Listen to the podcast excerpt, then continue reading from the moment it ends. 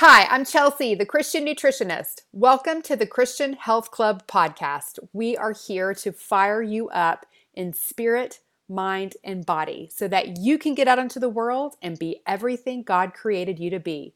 Welcome to the club. Here we go.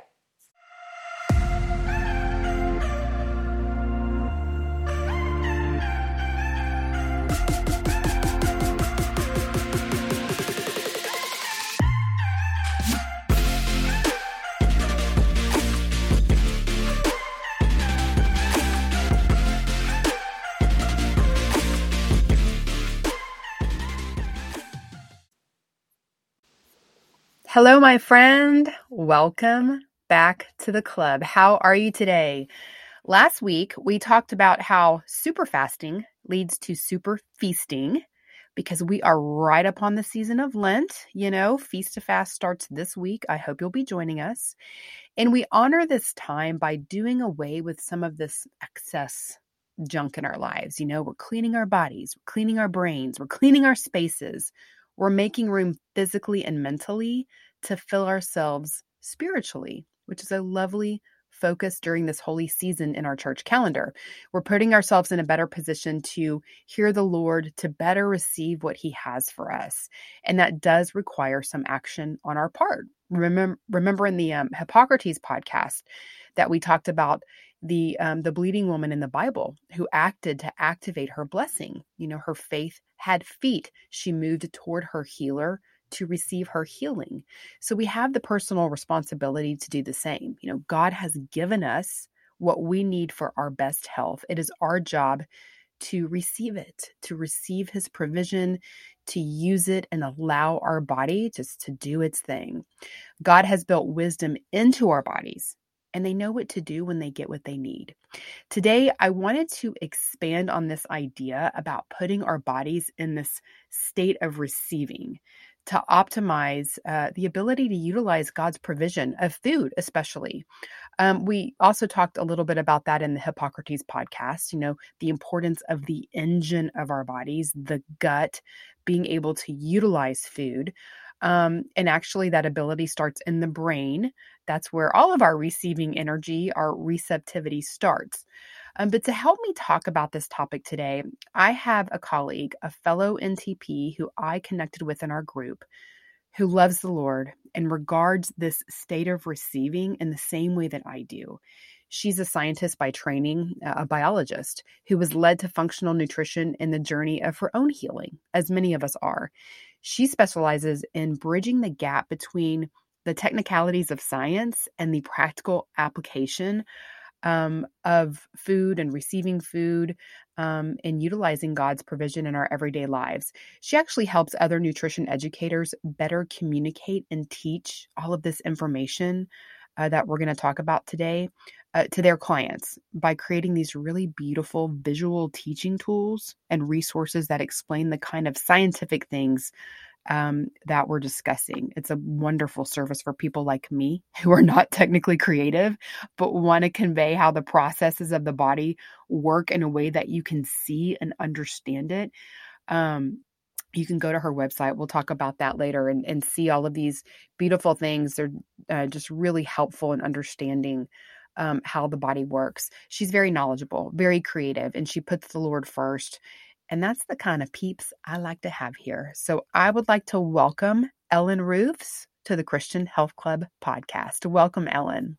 Thank you, Chelsea, for having me. I'm very excited to be here.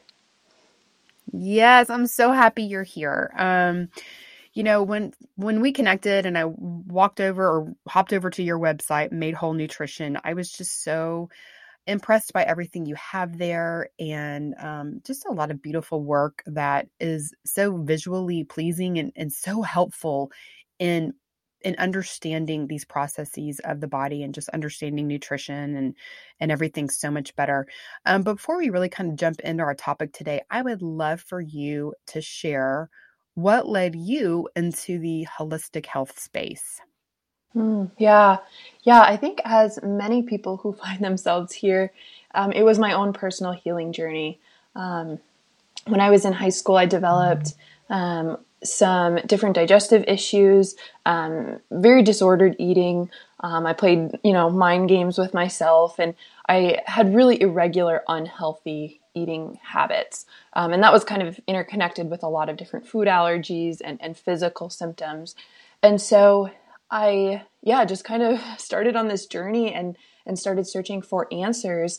Um, and that really led me into the world of functional nutrition. And um, I love science, like like you said. I studied biology, um, and I'm in, in grad school right now, continuing that because I I love the science. I, I love the technicalities, um, but I've realized that that's only helpful if it can be translated to people in their everyday life right? Like i wanted to be the person i needed when i was in high school and i didn't i didn't know the technicalities of you know nutritional biochemistry but i wanted to be healthy. I wanted to make choices that honored my body and um, I, I i found myself kind of inundated with really destructive messages from the diet culture about counting calories and restricting and you know, being skinny and those things really, really impacted the way that I looked at my body and the way that I approached food. And so, yeah, I want to be the person, like I said, that I never had. And I, I really started on this journey um, in creating resources um, to kind of counteract a lot of the really destructive um, diet messaging that's out there and just present people with the truth um, about how God created their body. Oh, I love that. Yes, the facts, the truth. And I think that um, when people understand the way that God created our bodies um, to receive food, to use food, um, then it, it just takes a lot of that confusion out and it just makes it the approach more more simple you know just um just easier to understand and follow so yeah i I love that that is what led you, um, that led you here. Well, let's jump in and talk about um, this state of receiving. You know, I have called it this. Um, I've called it this before. You know, we have to be in the state of receiving food. And then when I was looking around on your website, I saw um, you have some um, some handouts, some visuals on the state of receiving. And I was like, oh my gosh, we are on the same wavelength here. and that's where that's like, that's exactly what I want to talk about with you because um, I haven't heard a lot of people put it in, in, those exact words, the state of receiving. And it's a real posture and it's, it makes you, um, think about what we need to do to get into that. And so I'm going to let you just kind of jump in and take over with what that means to you what that means for our body, what it means for um, the way that we eat and receiving God's provision. Yeah, yeah. From a more holistic perspective, like I think it really does um, speak to a posture that it can can be spiritual, it can be mental, and it can be physical, right? So I think in in prayer, you know, having a state of receiving, and it's actually an active position, right? It's it's not a passive thing. We have to actively um, be attentive to receive from the Lord spiritually. Um, and then on the physical side of things, we also have to be intentional about the things that we do and, and the way in which we eat and, and, and nourish our bodies because it's it's not just what we're eating, but it's the way that we're eating those foods because yeah, we, are integrated beings and um, our physiology is actually based on um, more more than just you know chemical nutrients. Um, and so the state of receiving is um, the term that i like to use to refer to the scientific term um, of the parasympathetic state. And this is a, a state that the autonomic nervous system can be in and it's sometimes referred to as the rest and digest state. So it's like kind of the it's the lower gear if you will. And um, the the body is basically resting, right? There, there's no immediate threat, there's no stress, and so it's going to shunt blood to the digestive organs, um, away from the muscles. The heart rate is going to lower, muscles are going to relax. All of the digestive processes are going to turn on, right? You know, the, the liver and pancreas and, and stomach are all going to start producing different enzymes and, and digestive juices. Um, and our brain is more focused and intentional and not distracted. And so that that's the that's the state of receiving that we're going to talk about. And and i i want to contrast it with what i call the state of stress or the sympathetic state. And that's that's high gear right? That's when there's an emergency when our body is ready to respond to some type of stressor or threat. It's the fight or flight mode right? There's there's some danger. And we our, our body shunts the blood now away from our digestive system to our muscles right? Our heart rate increases we're more alert um, and and we're ready to react like run or fight danger. And i think a lot of people are probably living in this sympathetic state all the time um, whether they realize it or not just because there's so many stressors in our in modern day life and we we constantly want stimulation right? Like we can't sit for five minutes without picking up our phone or wanting to turn on the TV or needing some sort of input. And so we're kind of keeping our bodies in this state of stress. Um, and I think this this ties back to eating when we want to have our phones and scroll while we're eating, or we need to have some type of stimulation when we sit down for a meal. And I think, well, I know that this isn't the way our bodies were created, right? We were created to eat in a parasympathetic state because that's when our digestion is turned on. And um, I think this this is really promoted by sitting down for meals, eating intentionally, eating with others, um, just giving our bodies like space to rest um, and and be calm when we're putting putting food into our system. Um, yeah, yeah. I think, yeah, I mean, I think some people will be like, "Oh, well, I'm just looking at my phone and relaxing. It's not stressful." But your your brain is not in the receptivity of food mode and and yes. so i think that's you know really where we start is is is the digestion and the processing of food starts in our brain and so a lot of us go wrong right there before it even hits our gut um, you know we have compromised our body's ability to receive food um, and so I think that, you know, which leads to engine, what I like to call engine problems. You know, you mm. could be eating like this beautiful salad with, you know, steak and um, avocado and it's just you know real food and it's beautiful um, but just because the way that the engine is compromised in receiving it um, you're not getting the nutrition you need so let's kind of start with that um, so you said okay to be in that parasympathetic mode um, the state of receiving mode we need to be seated.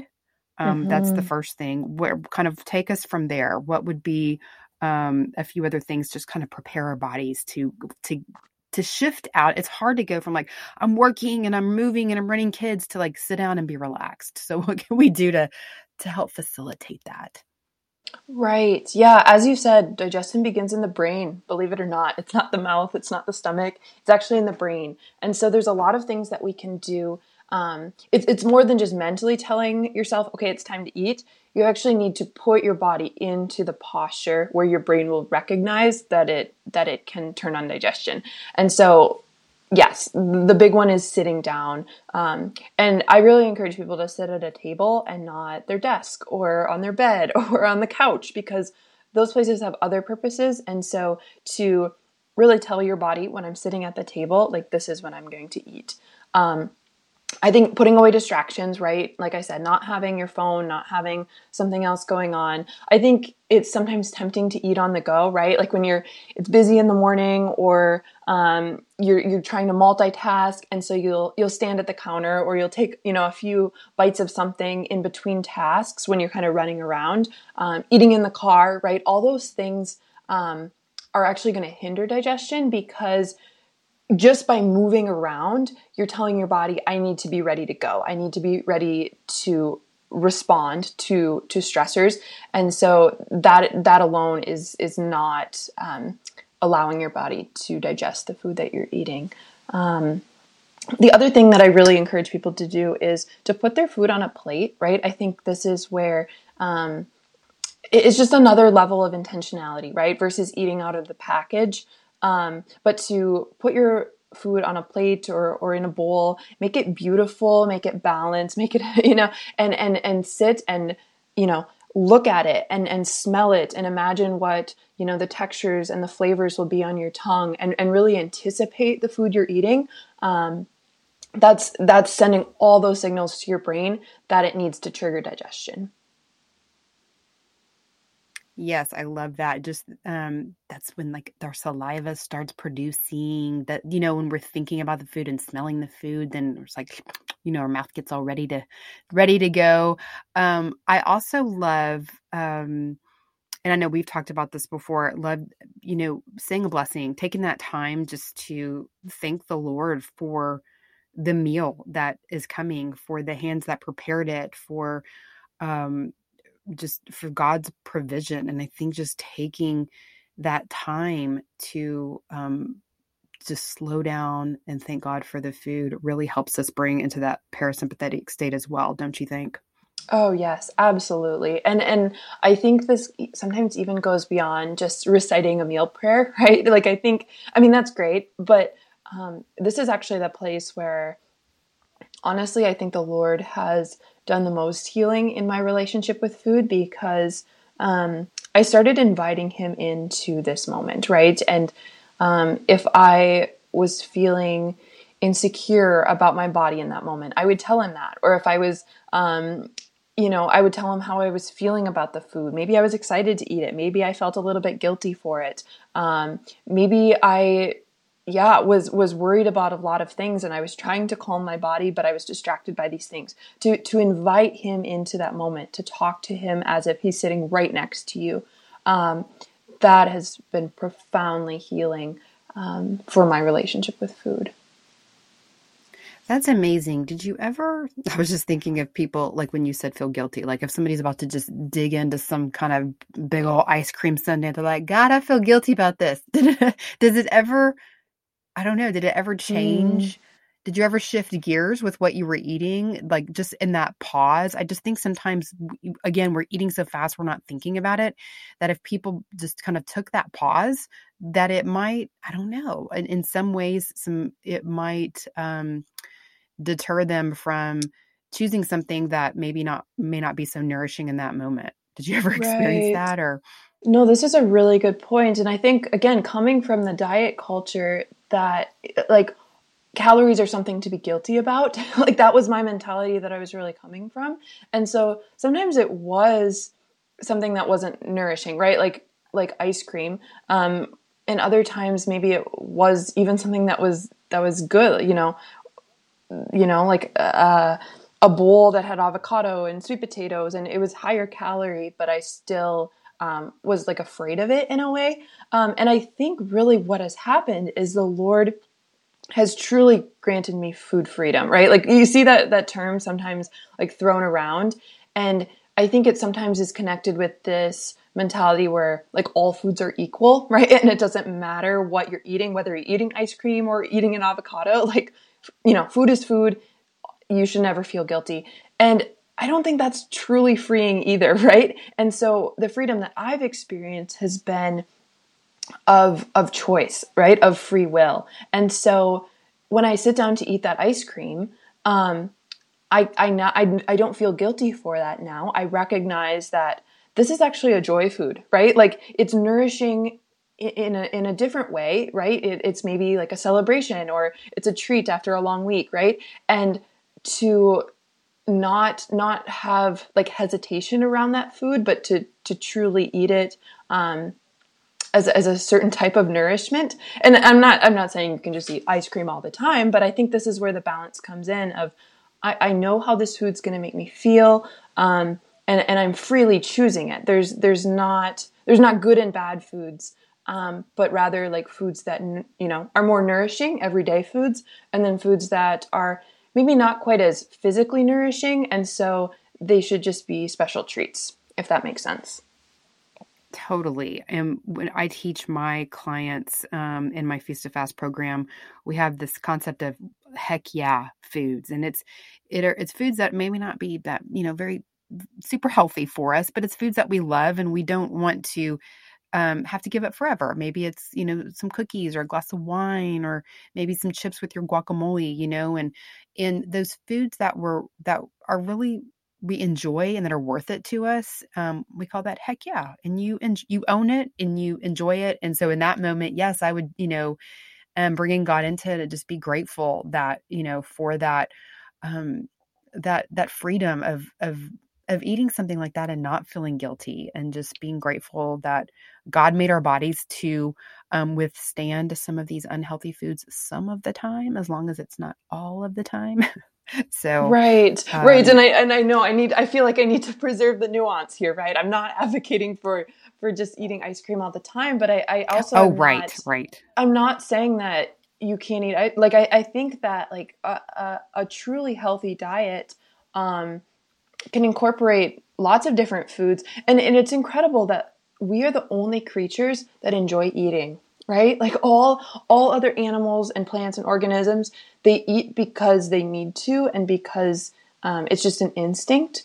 But there's something distinct about the human experience of eating that's actually celebratory and enjoyable. And and i think that this is um, so evident even in scripture like starting starting in the garden right? It, it, was about food. And throughout throughout you know the bible god is always feeding his people. And it kind of um, you know accumulates with christ when he gives his his own body like as our food. And so i think i feel like he's sending very mm. clear messages that food is really important. Like he he this is where god comes and meets humanity. It, it's through the experience of of, of food and eating and nourishment. And so I think that's why this state of receiving conversation is really important.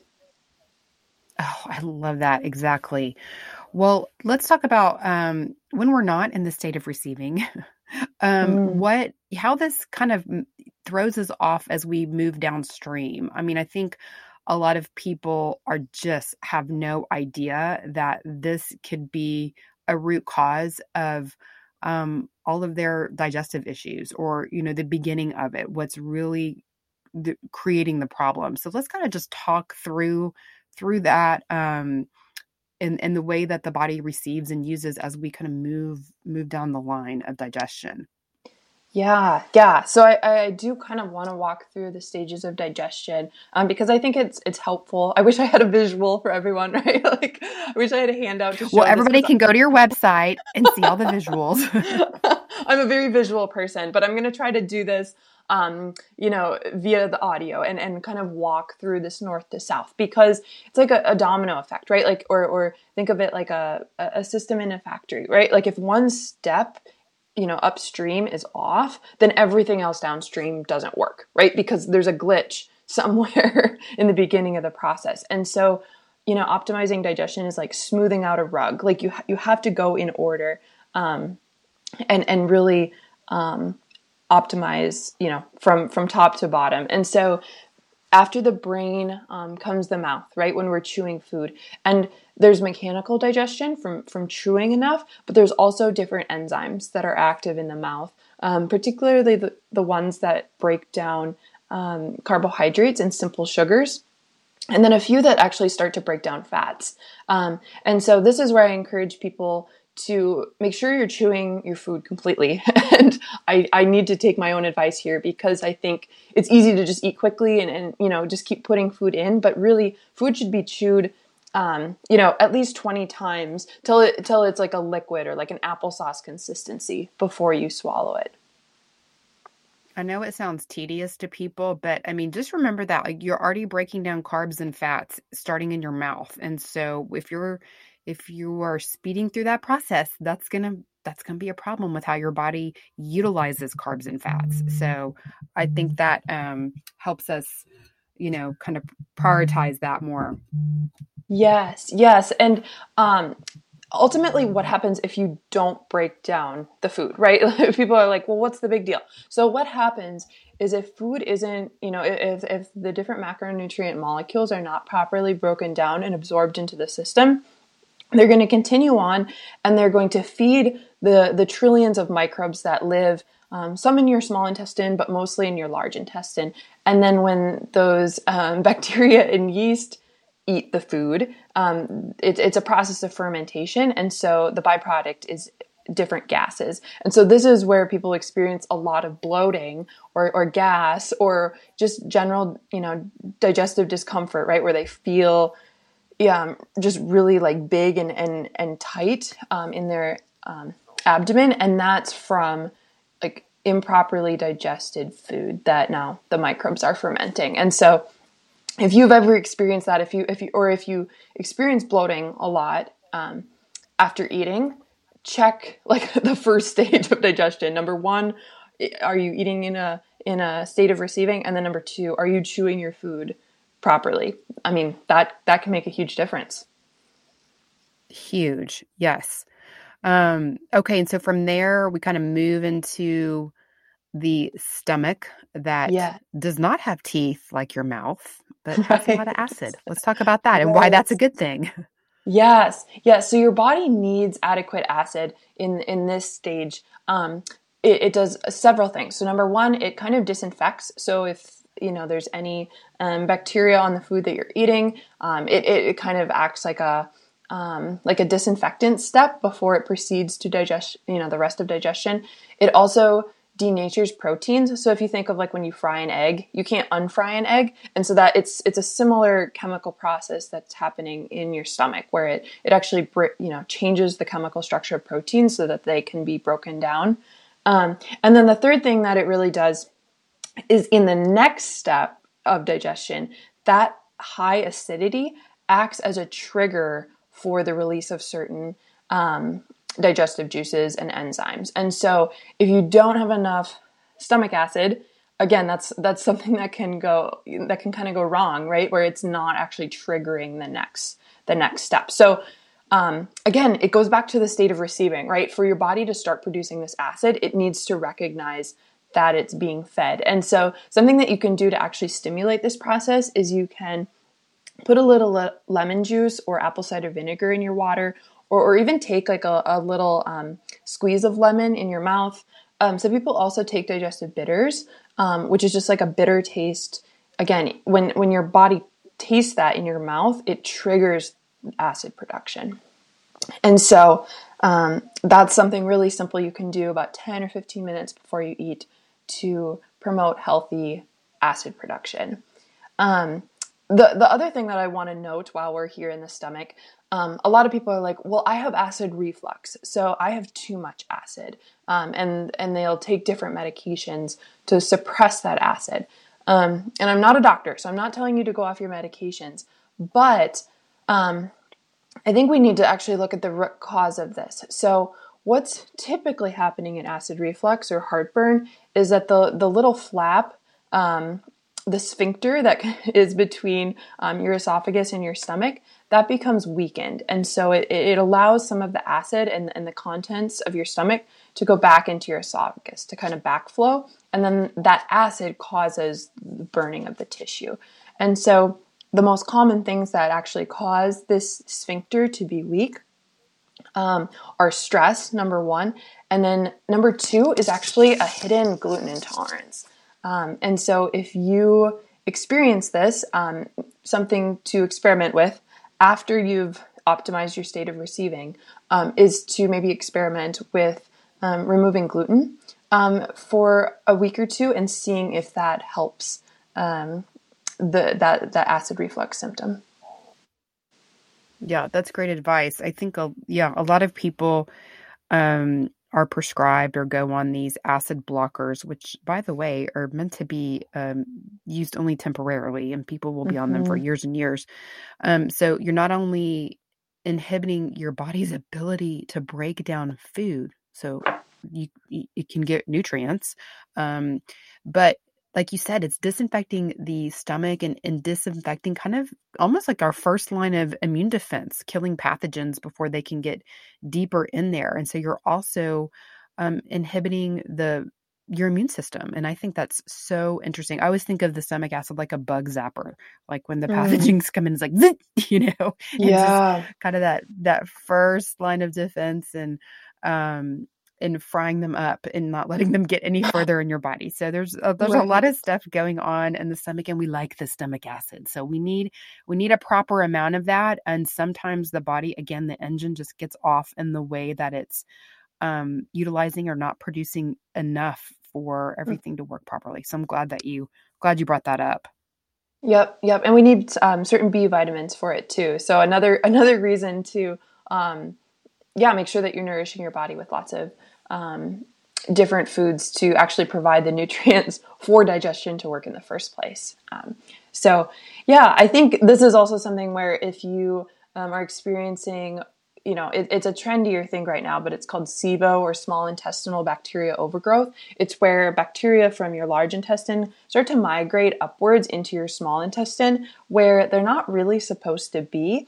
And so while your body's still trying to absorb the nutrients from the food you ate, now the bacteria are really competing um, for those nutrients. And so this can cause um, bloating right after eating. And it's, and it's, um, and it's typically more acute. It's higher up in the system, and um, yeah. So so if someone is experiencing that, or even experiencing like a different overgrowth um, of pathogenic bacteria, or even even good, you know, bacteria that we consider to be good or beneficial. Um, they can even overgrow, right? It's like a garden. Like you, you, you want lots of different plants growing. You don't, you definitely don't want weeds, but you also don't want like you know like all daisies like you you want like lots of um, variety and that's actually what characterizes a healthy gut so if you if you find that in in your gut then you actually want to go back up go back up to the to the stomach and if you have low stomach acid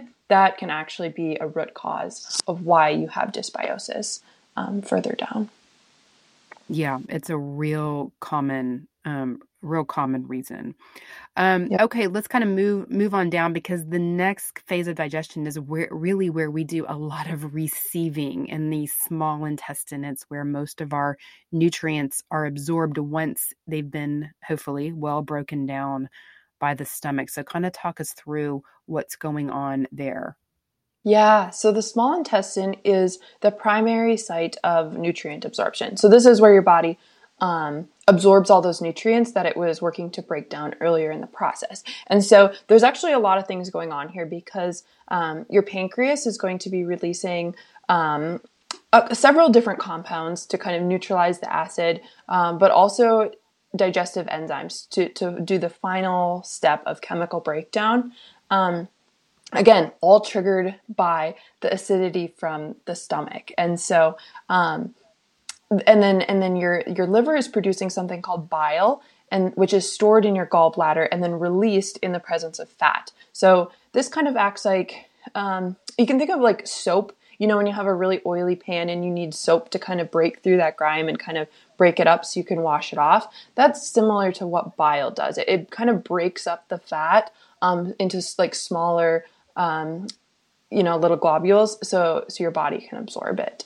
Um, and again, there's there's some things that can go wrong here. I already touched on um, SIBO when you have too much bacterial overgrowth. Another thing that um, can occur here is something called leaky gut, or you know, scientifically, the technical term is intestinal hyperpermeability.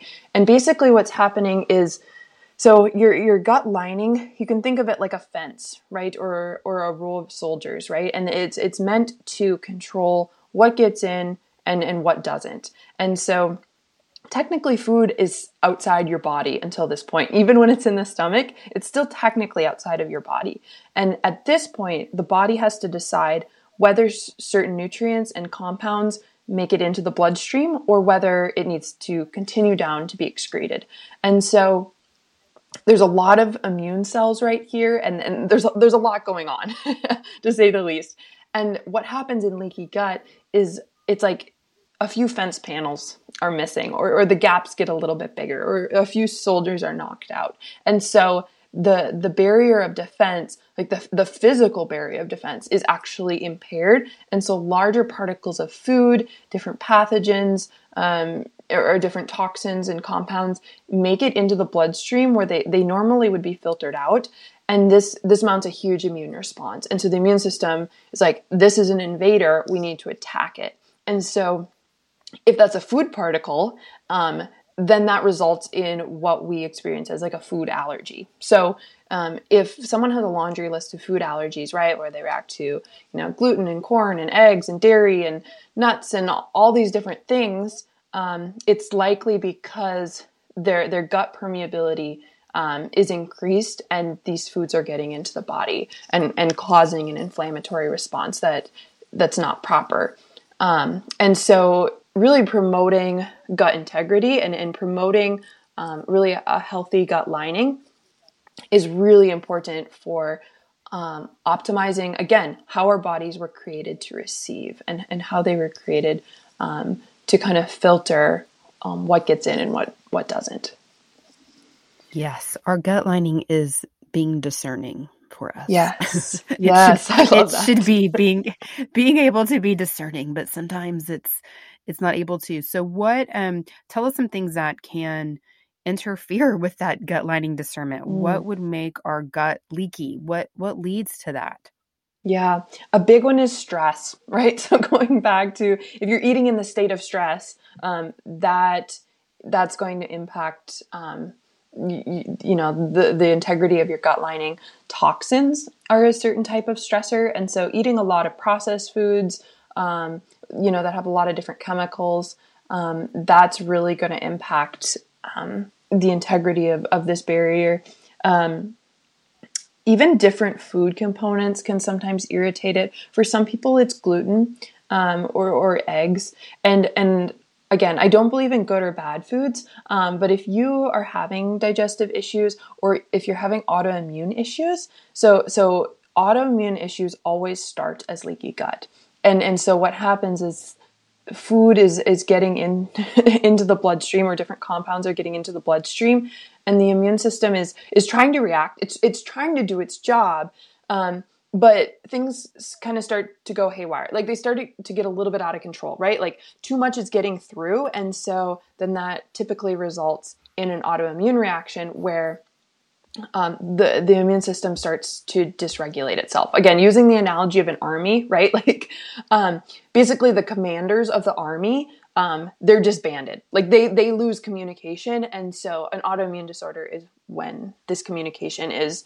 kind of dysregulated. And so, actually, a big part of managing autoimmune issues, whether that's you know with your thyroid or in your joints with rheumatoid arthritis, is actually healing your gut and and working on really really focusing on improving digestion and, and healing this gut barrier um, because that's that's typically a root cause um, of, of symptoms. So some things that can promote a healthy gut barrier um, from from a food perspective. So like bone broth and collagen are really good, right? So that's collagen is the protein that makes up um, this type of tissue in our body, right? So it makes like our skin and and joints and and our and our gut lining. Um, not everybody can tolerate it because of histamine, but if you can, that's a really nourishing food, like like really good homemade bone broth. Um, aloe vera juice is also really soothing. So if you get a sunburn, people typically will put aloe vera gel on their skin. But again, it's the same type of tissue in your gut, and so it's really soothing um, for the gut. And and and different types of fats um, in anti-inflammatory herbs like turmeric and ginger are really really soothing for your gut lining if it's inflamed. That's those are great. Um, great foods to include. You know, I a lot of people will um, remove foods like you know, like maybe gluten or corn or soy or or what have you. Um, and I've had people that want have wanted to do um, food sensitivity testing. Eh, you know, but then they don't want to do anything with the gut, and that doesn't taking out the foods doesn't really mm. do you know do much in the long term. It, it will lift the um, inflammatory response, and that is important. So the gut can heal, but then you really you have to be again you have to act to activate um, that healing process, right? Um, and by taking out the foods, but then also working to nourish the gut and the gut lining so that it can become discerning again. Right. Because other Otherwise, that, that food sensitivity test can be helpful, but it's really just a snapshot of, of that moment in time, what your immune system is reacting to. And so, yeah, if you remove those foods, I mean, this is what happened to me, right? So, when I, I, I did an initial food allergy panel when I was initially going through some, through some health issues in, in high school, and one of my one of the foods that I reacted to was almonds, right? So, so I I pulled almonds from my diet, but then I started to eat a ton of cashews. And then before I knew it, I started to react to cashews because I hadn't healed my gut. And so if you simply remove those foods and, and don't address the root issue, which is um, the the intestinal hyperpermeability, then you're just going to just keep adding foods to the list that that you react to. So you really have to put the brakes and and and promote healing in the gut, right where yeah, right where you receive. Um, the exactly. last thing I want to say about the the small intestine um, which I just find really interesting, and not everybody knows about. But there's there's something in your small intestine called the migrating motor complex. And again, going back to when I was in high school, I I read something that if you eat a bunch of small meals, that increases your metabolism, right? And I was like, oh, that's good. And so I would never eat a real meal. I would just kind of graze throughout the day. And what that was doing, I, I didn't know it, but it was really kind of disrupting my body's normal rhythm of digestion, right? And so every like um, about like 60 to 90 minutes, your body has a process um, called the MMC or the migrating motor complex. And you can think of it kind of like the janitor that sweeps at night, right? It, it just kind of cleans out what's in the system and it, it squeezes your digestive tract like a, a tube of toothpaste. And so if you are constantly eating food or snacking, this this process is halted, right? Like it, it can't it can't do its cleansing action, and so um, eating in a excuse me eating in a state of receiving for you know three or four set meals. Um, I mean, listen to your body. If you're hungry, you know, eat, but to, to establish a pattern of eating throughout the day can be really helpful for regulating this MMC. And that, that's actually usually um, a contributing factor to the SIBO I was talking about earlier that, that causes a lot of bloating and stomach issues for people um, because they're just snacking all the time and the, and the gut can't cleanse itself. And so then the bacteria starts to, to overgrow and feed on like the leftover food particles. Mm, yes, that's good. And, you know, I think I'm glad you brought that up because a lot of people, I mean, there was that whole stage, and some people still, you know, think it to be true. They have to eat every few hours to keep the met- metabolism stimulated. Well, um, well, I try to tell people, you know, one thing that really helps stimulate your metabolism is to be fasting. You know, have it, have that nice chunk between meals, not just even the overnight fast, but that just enough time in between meals to let your body process digestion, to let all this action happen, um, and to bring your body into that place where it's ready to receive food again. And so, um, yes, right. I'm glad you shared that. Um, okay, so then how about as we move into the large intestine, um, and which is really kind of the the hot seat of our microbiome, right? Yes, yes. This is perhaps my favorite favorite stage of digestion. If if you have a favorite stage of digestion, I do. I'm a, I'm a, I'm a, I'm a nerd, but um, yeah, this is where you have most of most of um, your microbiome, right? And so this is it's actually several pounds of bacteria and microorganisms that live um, symbiotically in your gut. And so um, we provide a home for them, and they do a lot of really important things for for our health. So they um, are going to help synthesize different nutrients. Right? You're you're actually getting um, like vitamin K and certain B vitamins are actually synthesized by your gut bacteria. They're not necessarily from food. Um, they have a huge role in the immune um, system that that's in your gut. As I was talking about earlier, they they talk to like the commanders and the soldiers of the immune army um, to regulate what's going on. Um, they produce different enzymes and and they do different fermentation processes to um, create like short chain fatty acids, right? Which are compounds that fuel the gut and and actually promote gut healing. And so so they're they're really beneficial um, little critters down there. And, and I like to think of them like a garden. Like I said earlier, we want to have lots of variety and diversity of, of different species. We don't want to have like an overgrowth of weeds, um, and we don't want to have like an overgrowth of even the beneficial bacteria. And so there's a lot of different things um, that we can do to promote uh, microbiome health, and and then in turn impact our whole body health. I mean, there's a there's a ton of research coming out about the gut brain connection, right? That um, mood disorders and anxiety and depression and, and just mental focus is primary. I mean, so much of it is is actually controlled by your gut microbes. It's it's it's fascinating stuff. Um, and so, yeah, let's talk a little bit more about about the gut.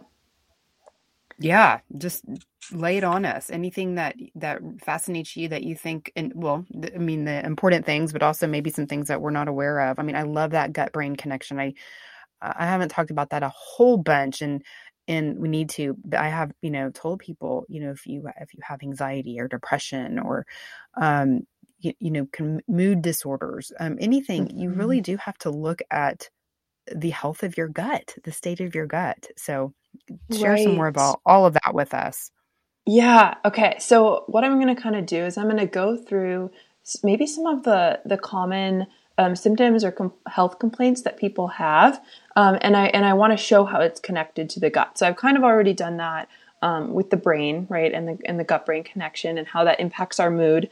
Um, skin health is typically a reflection of your gut, right? So um, different, you know, rashes or or acne um, or things like that is is often you know an indication that there's there's something going on in your gut um, different hormonal imbalances um, can all be traced back to your gut. So, for example, um, there's certain species in your gut that produce an enzyme called beta glucuronidase, which you don't need to you don't need to know, but basically you need to know that it recycles um, certain hormones, especially estrogen, back into the system. And so, for people who have you know estrogen dominance or different hormonal imbalances, um, it can actually be an issue with with your gut. Um, another thing that is connected to your gut is just like your overall energy, right? And so, like I was saying, certain nutrients are impacted by the species that, that are growing there. They, they produce certain enzymes. Um, and on the other side of the coin, certain species can produce different endotoxins um, from their fermentation process. And when those toxins get into the system, um, that can kind of cause like lethargy and, and people can kind of feel sluggish. And so sometimes when people, if they get kind of this fogginess after eating, that can be an indication that there is imbalance in their gut.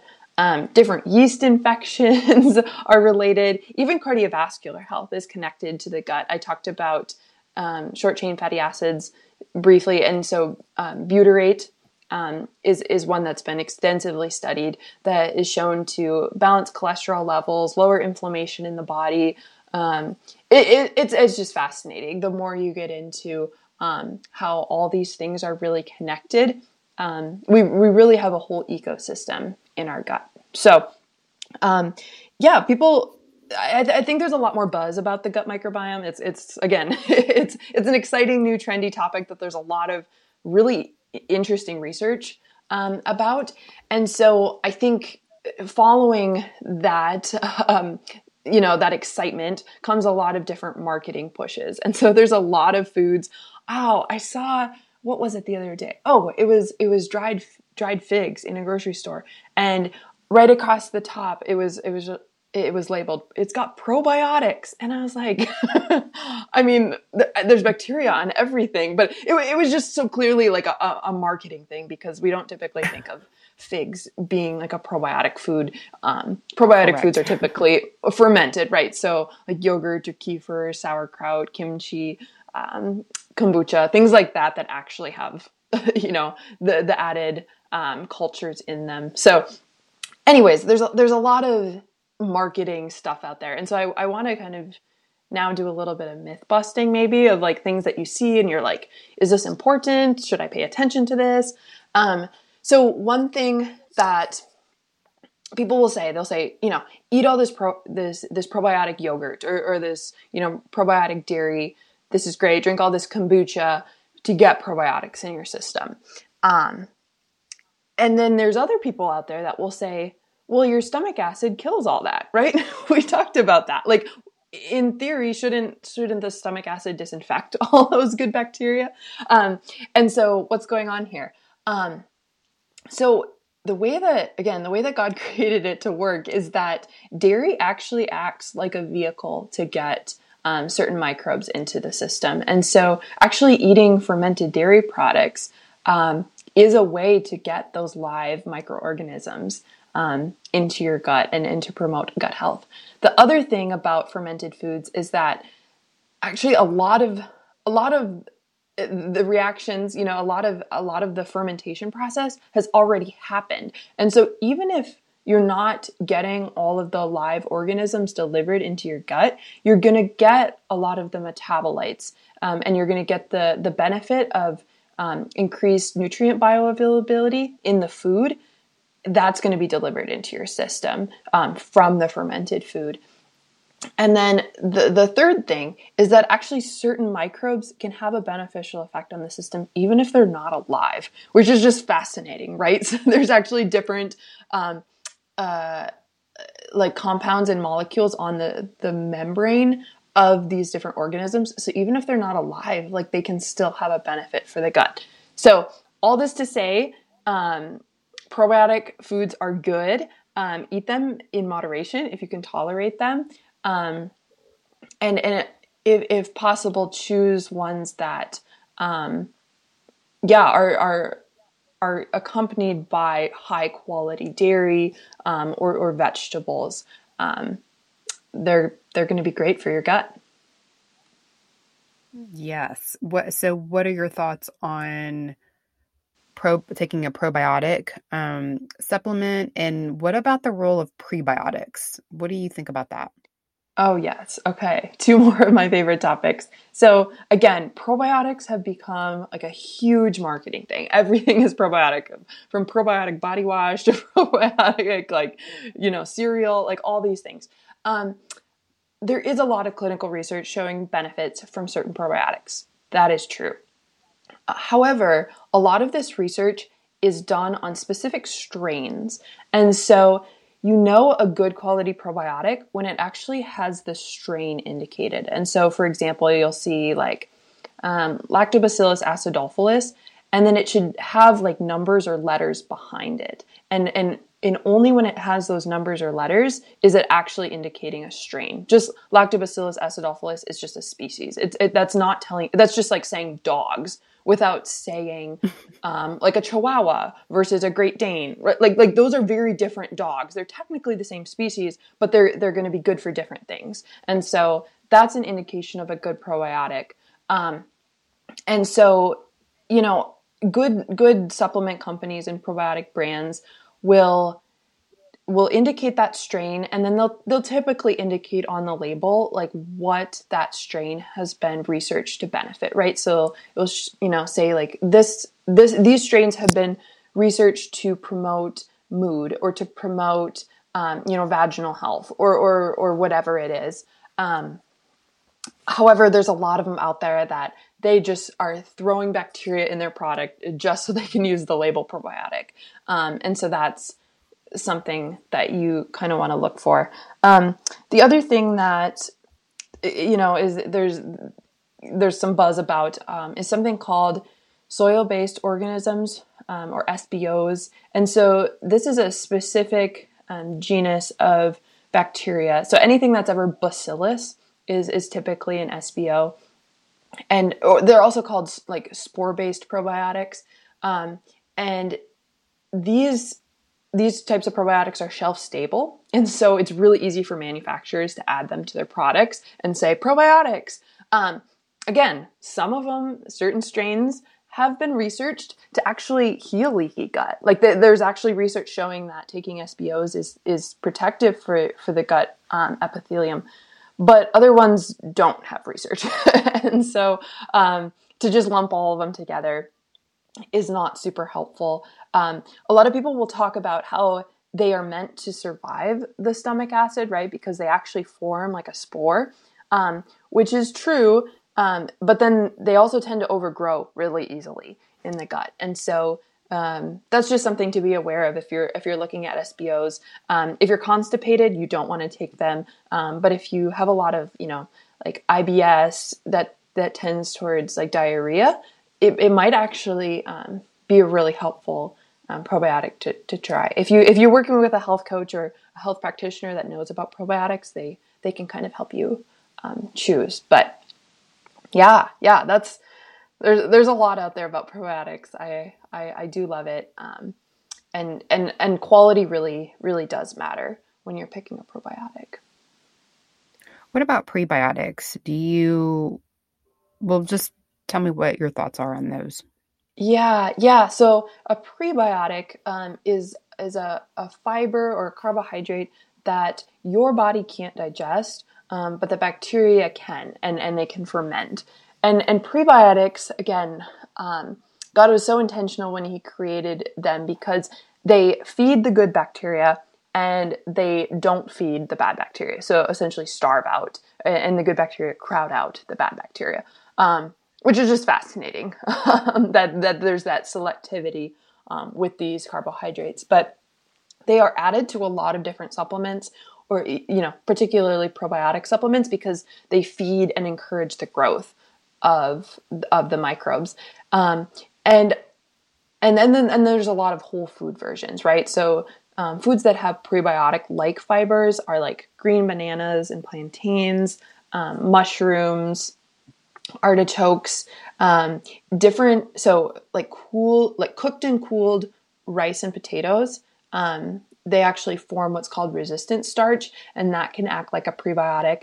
Um, and then just a variety of fruits and vegetables, right? So, so every fruit and vegetable and, and, and plant food has a different combination um, of, of, of, fibers and, and, and nutrients and um, polyphenols. And so that having a variety makes sure that you're, you're feeding your microbiome with um, a variety of different um, prebiotic like fibers. So they've done research where people who eat over 30 different types of plant foods every week, which might seem like a lot, but if you actually start counting, it, it's not hard to get to that that 30 number um, by just eating variety. Compared to people who eat less than 10, um, they had totally different microbial profiles. And so um, there's actually a lot that y- you can do by just improving your diet um, and eating variety and eating color um, to promote microbial balance. So, um, yeah, I would I would argue that taking a prebiotic is going to have more impact on your microbiome than taking a probiotic. And you know, there might be some cases where that that's not exactly true but a probiotic is not actually going to colonize. So this is another myth about probiotics that if you take them then they'll land there and then they'll grow. And that's not really what happens. So your your microbiome is formed like as a baby like it's even influenced by like your your birth method and and what you you know whether you are breastfed or not and and then throughout life different factors influence the the, the pattern of growth um, but taking a probiotic doesn't mean you can just seed your seed your gut with good bacteria. They're they're going to pass through and have beneficial effects. They're going to maybe talk with the native species in your gut, um, but they're not going to colonize. So um, a prebiotic will have more of a, a of an impact um, on like truly shifting your microbiome in a beneficial direction. Well, I don't think I've ever heard anybody say that before. Yeah, really yeah. Some someone might disagree with me, and we could have a lively debate about this. But I, I think from a from a um, kind of a large scale perspective, if you stand stand back and um, look at it broadly, um, you know, probiotics might have more specific therapeutic benefits for different conditions. But from an overall perspective, um, prebiotics are probably going to make more of a difference in in your in your gut health.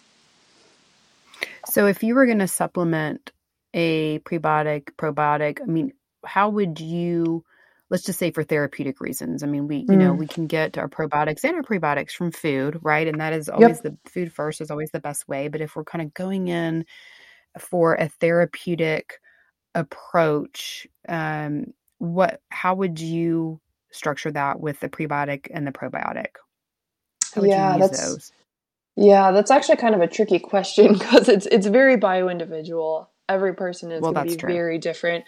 Um, I do, I do really like um, it's Saccharomyces cerevisiae. Um, it's the variation Boulardii. So if you're not a science person, you're going to be like, "What? What?"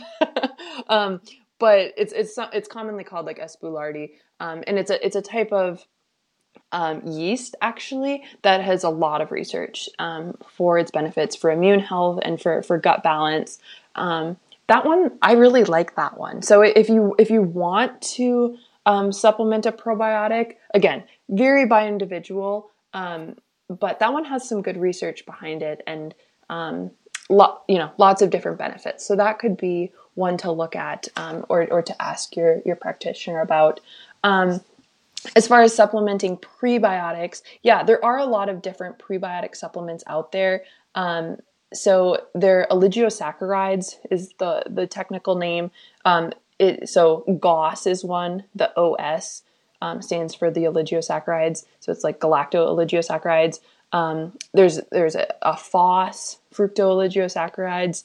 Um, there's like a XOS. I don't know how you say that. Exhaust. I don't know how to pronounce an X, but um, yeah, those or uh, inulin is is sometimes how it's going to be listed on the label. Um, those also have a lot of benefits. So if you um, want to really have more of a therapeutic um, approach to um, you know modifying your gut microbiome even beyond what you can do with whole foods um, those those are supplements that you can look for. Um, they they commonly come as like a powder, um, and and that's how I would encourage doing it. Sometimes, um, yeah, yeah, I would I would see if you could find it as a powder. Do you think that would be helpful for somebody that might not be tolerating um, maybe some of the um, some vegetables, fruits and vegetables, well, like while you're in the state of healing your gut, and they're just you know mm. the sometimes um, like a FODMAP situation. You know, I mean, could could somebody tolerate the prebiotic better than they could the food? That's a great question. So if if you're not familiar, FODMAPs are fermental fermentable oligosaccharides, disaccharides, monosaccharides, and polyols. so it's a really long way of saying there's certain fibers that your your body is not digesting as it should, and so then the bacteria are having a heyday and they're fermenting it, and you get a ton of bloating. And so people will go on a low FODMAP diet um, to kind of manage these symptoms. But because prebiotics, right, like I said, are like the oligosaccharides, prebiotics are FODMAPs. Like they they will cause right. um, those types of symptoms as well. And so, I mean, I would I would recommend to anyone taking a prebiotic supplement that you really want to start low and slow, and you might experience bloating at first. Um, if, if you have a lot of bloating, back off and and start even lower, and then work your way up. Your gut will eventually adjust, right? So, and and this is what I would this is what I would say about FODMAPs too, right? So if you're reacting to FODMAPs, that that would be a clue that you need to take a step back and look at all of your digestion, right? Go back upstream, you know, check the brain, check the mouth, check the stomach, check the small intestine, check all of those stages to see what's going wrong upstream and why why those carbohydrates are making it you know far enough downstream to where they're being fermented um, and again sometimes it's a it's an issue that takes healing. And so removing those foods can provide relief during the healing process. Um, that's why it's a therapeutic diet. But long term, you're not addressing the root cause by just eliminating those foods forever. Um, and so, yeah, yeah, I, I, I think think think of a prebiotic like a FODMAP um, in in that way.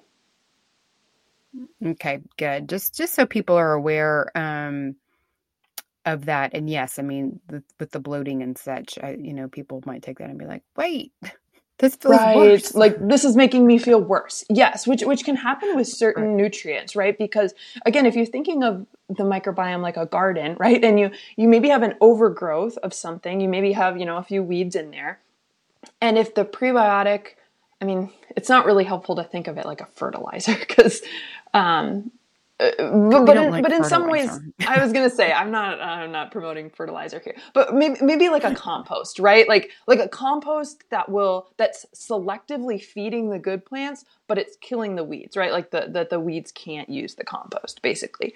And so what's happening when you're taking that prebiotic is everything is being disrupted, right? Like the weeds are dying off. There's certain bacteria that are like, oh, we have food all of a sudden. Like there, there, it, it, it, this huge shift is happening, right? And, and so that's where like the bloating and the distension can come from. And so you want it to be slowly over time, um, kind of gradually work up um, to to a more therapeutic amount, is which is typically a few grams. Um, and yeah, yeah, that's great. Um, gosh, we've been almost going an hour already, and so we'll start winding down. But before I ask you the anchor questions, is there anything else that you that we didn't touch on um, that you wanted to? I think we we did a good job of kind of making our way from brain to bowel. Um, and but is there anything else that you wanted to mention? Yeah.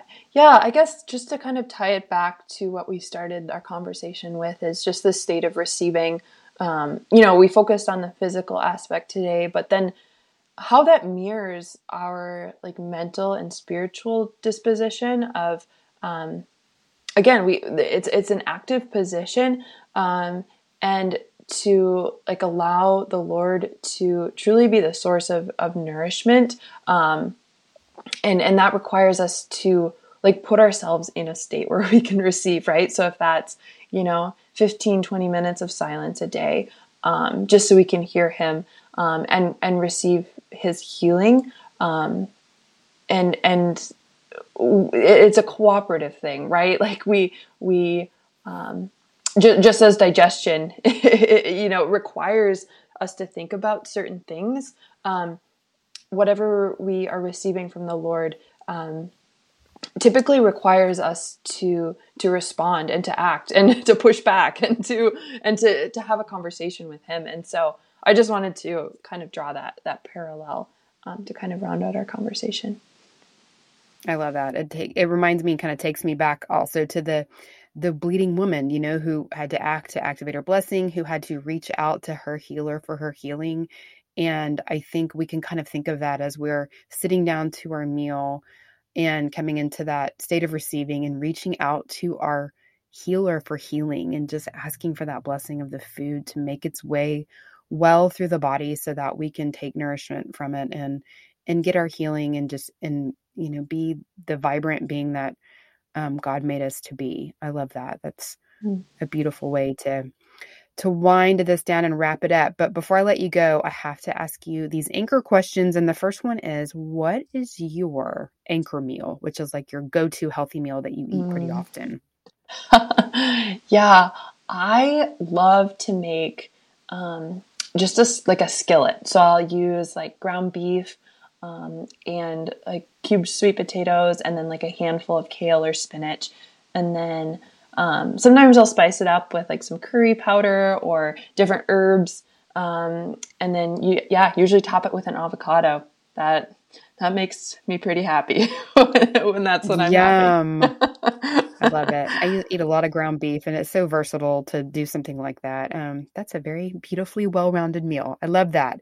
Um, okay, how about an anchor verse, which is your favorite Bible verse, or one that's just really speaking to you presently? Hmm. Yeah, I think the last few months, like really a theme of my prayer has been um, like the goodness of, of creation and just like the goodness of my body. Um, so I love the verse in um, Genesis 1 where God has finished creation and he stops and he looks at it and it says, like, and he found it very good. Um, and I think that that again just ties back to everything that we talked about today. Like he created all these processes. He created um, the synergies of, of food and microbes and our bodies, and he created us to live in harmony with nature. Um, and he finds it very good. And so, um, I think again, intentionality in in how we are choosing to nourish our bodies and take care of our bodies, like, is a really big part of that. But I think even just to like stop and just like let him speak that like to the depths of your soul, right? Like that your being is very good. Um, yeah, that's that's been that's been rocking my world recently. oh, I love that. It is good. It's just um that's a beautiful beautiful way to look at it. Um that's awesome. Thank you Ellen so much for being here um and sharing this with us today. You know, I haven't I don't think I've really done it going from the whole north to south process because I feel like a lot of people are just like, okay, whatever. But it's so important. And so I love that we could put it in this um, frame of the state of receiving um, and just being a part of that, receiving our good health from the Lord. So I appreciate that so much. And where where can people find you if they would like to connect with you or find out more about um, what you offer? Yeah, yeah. So I'm probably I'm on all the social medias as I kind of begrudgingly am, but I'm probably most active on Instagram. Um, and so you can find me at Made Whole Nutrition. Um, and then I also have a website. So if you're a curious person that just wants to um, browse the different health topics, or if you are a nutrition professional and you want template resources for um, educating clients and and the people you work with, um, you can find all of that at madewholenutrition.com. Oh, that's perfect. All right, that's great. Y'all check out Ellen. Um, yes, begrudging on social media. I have been feeling that. And so I just want to remind everybody that I'm going off social media for Lent. Um, but that I mm. will I will be having um Steph on my team post all this podcast info so uh, for me, but it won't be me there. Um, but you can find me here. Um, you can find me in your inbox on Sundays if you're part of my Sunday email group, and you can find me in our Feast to Fast group. Um, our first live Zoom will be on Ash Wednesday, and so come let me see your beautiful face and let's put ourselves in this state of receiving all God's blessings during the season of Lent. Um, thanks again, Ellen. Thank you, everyone, for listening. I hope you have a healthy and blessed week, and I will talk to you soon.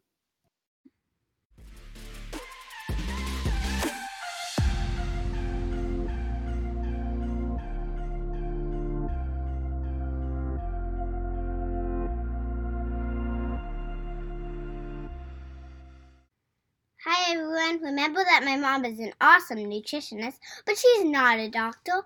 The information in this podcast is not intended to diagnose, treat, cure, or prevent disease. Always talk to your doctor before making changes to your nutrition or exercise program. Thanks for listening. Have a healthy and blessed week.